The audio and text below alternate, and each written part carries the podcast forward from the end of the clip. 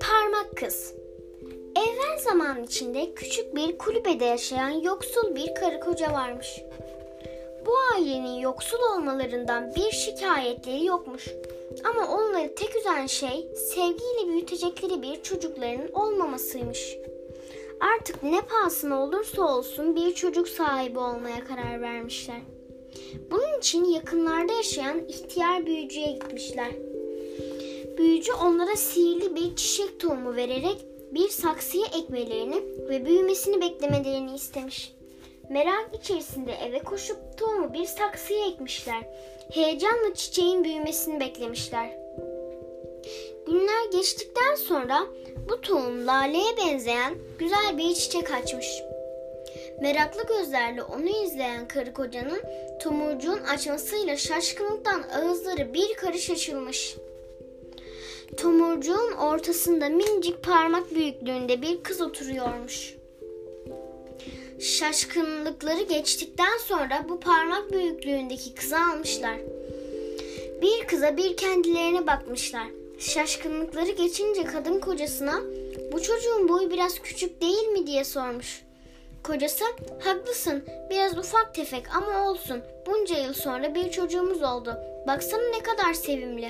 Onun adını parmak kız koyalım demiş. Parmak kıza gece uyuyabilmesi için ceviz kabuğundan bir yatak hazırlamışlar. Üzerine de yorgan olarak çiçekten bir yaprak koparıp sermişler. Parmak kızı yatağına yatırıp uyumasını izlemişler. Uyuduktan sonra yavaşça odadan çıkıp kapıyı kapatmışlar. Parmak kız uyuduktan sonra açık duran pencereden bir çift meraklı göz içeri bakmaya başlamış. Bu gözler dere kenarında vırak vırak diye öten çirkin mi çirkin bir kurbağaya aitmiş. Kurbağa odanın içerisindeki minik ceviz kabuğunda yatan parmak kızı görünce kendi kendine şu yatan küçük kıza da bak hele. Tam da oğluma eş olacak bir kız. Onu buradan kaçırayım da oğlumla evlendireyim demiş.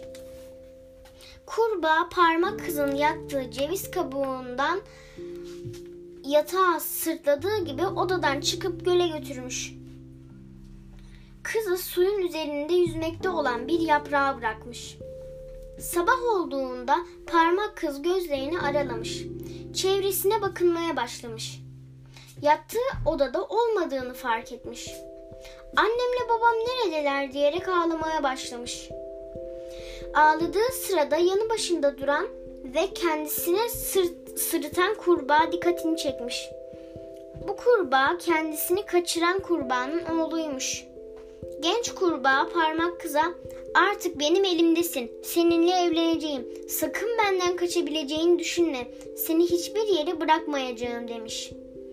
Parmak kız gülerek uzaklaşan kurbağanın ardından bakarak ne olursun beni bırak. Annemle babam beni çok merak etmiştir. Onların yanına dönmeliyim diye bağırmış. Ancak kurbağa onu duymamış bile. Onları uzaktan gören ve parmak kızın haline acıyan kırmızı balık parmak kıza yardımcı olmaya karar vermiş.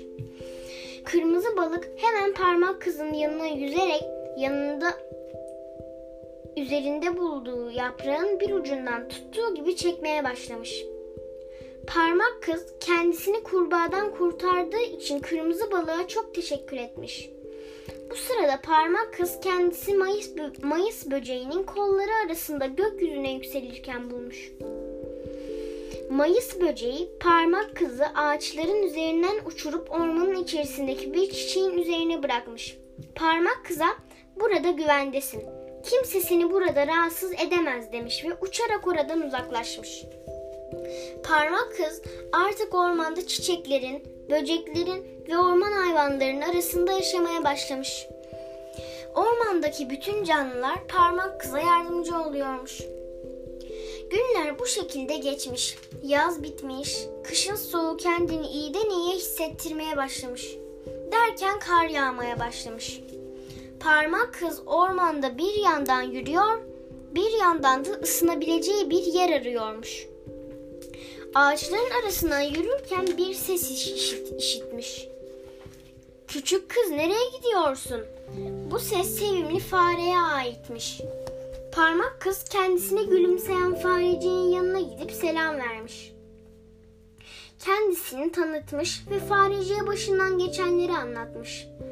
Parmak kızın haline acıyan farecik, başından geçenlere çok üzüldüm. İstersen bundan sonra benimle birlikte yaşayabilirsin. Ev işlerinde de bana yardımcı olursun demiş. Parmak kız fareciğin bu önerisini sevinç içerisinde kabul etmiş. Kışı fareciğin yanında geçireceği için seviniyormuş.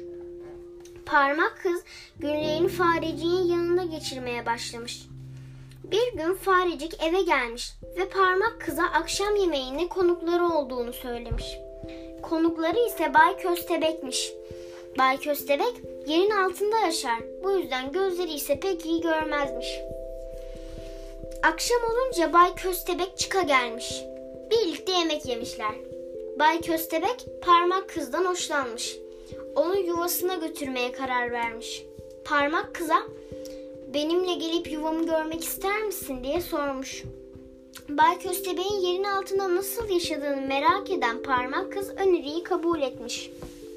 Bay Köstebek'in niyeti ise parmak kız ile evlenmekmiş. Köstebekle birlikte yuvasına giden parmak kız köstebeğin toprak kazmak için uzaklaşmasını fırsat bilip köstebeğin evini gezmeye başlamış. Bir köşecikte yatan kuşun sesini işitip kuşun olduğu yere doğru ilerlemiş. Yerde yarı baygın yatan kuşu görmüş. Kuşun son derece yorgun ve halsiz olduğu dikkatini çekmiş. Kuşa yanında bulunan ekmeği yedirmiş ve bir bardak su vermiş. Karnı doyan kuş kendine gelmiş. Parmak kıza Sağ ol kendime geldim. Az daha susuzluktan ölüyordum. İyiliğinin karşılığında ben de sana yardım etmek istiyorum. Yapmamı istediğin bir şey var mı diye sormuş. Parmak kız da beni buralardan uzaklara götürürsem bana yardım etmiş olursun demiş. Kuş parmak kızın bu isteğini kabul etmiş. Parmak kızı sırtına aldığı gibi birbirinden güzel çiçeklerin açtığı çiçek ülkesine götürmüş. Parmak kız sırtından indirip ben yuvama dönmeliyim. Sen de etrafı gez. Ne kadar güzel bir yer olduğunun farkına var demiş.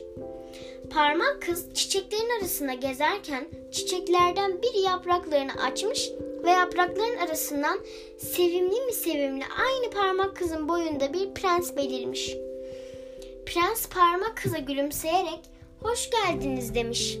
Parmak kız prensin selamını aldıktan sonra teşekkür ederim ne kadar güzel bir ülkeniz var. Burada mutlu olacağıma inanıyorum demiş. Prens parmak kıza ben gerçekten burası çok güzel bir ülkedir. Ama ben burada uzun zamandır yalnızım. İstersen benimle birlikte burada yaşayabilirsin. Ömür boyu mutlu oluruz demiş. Parmak kız prensin teklifini kabul etmiş.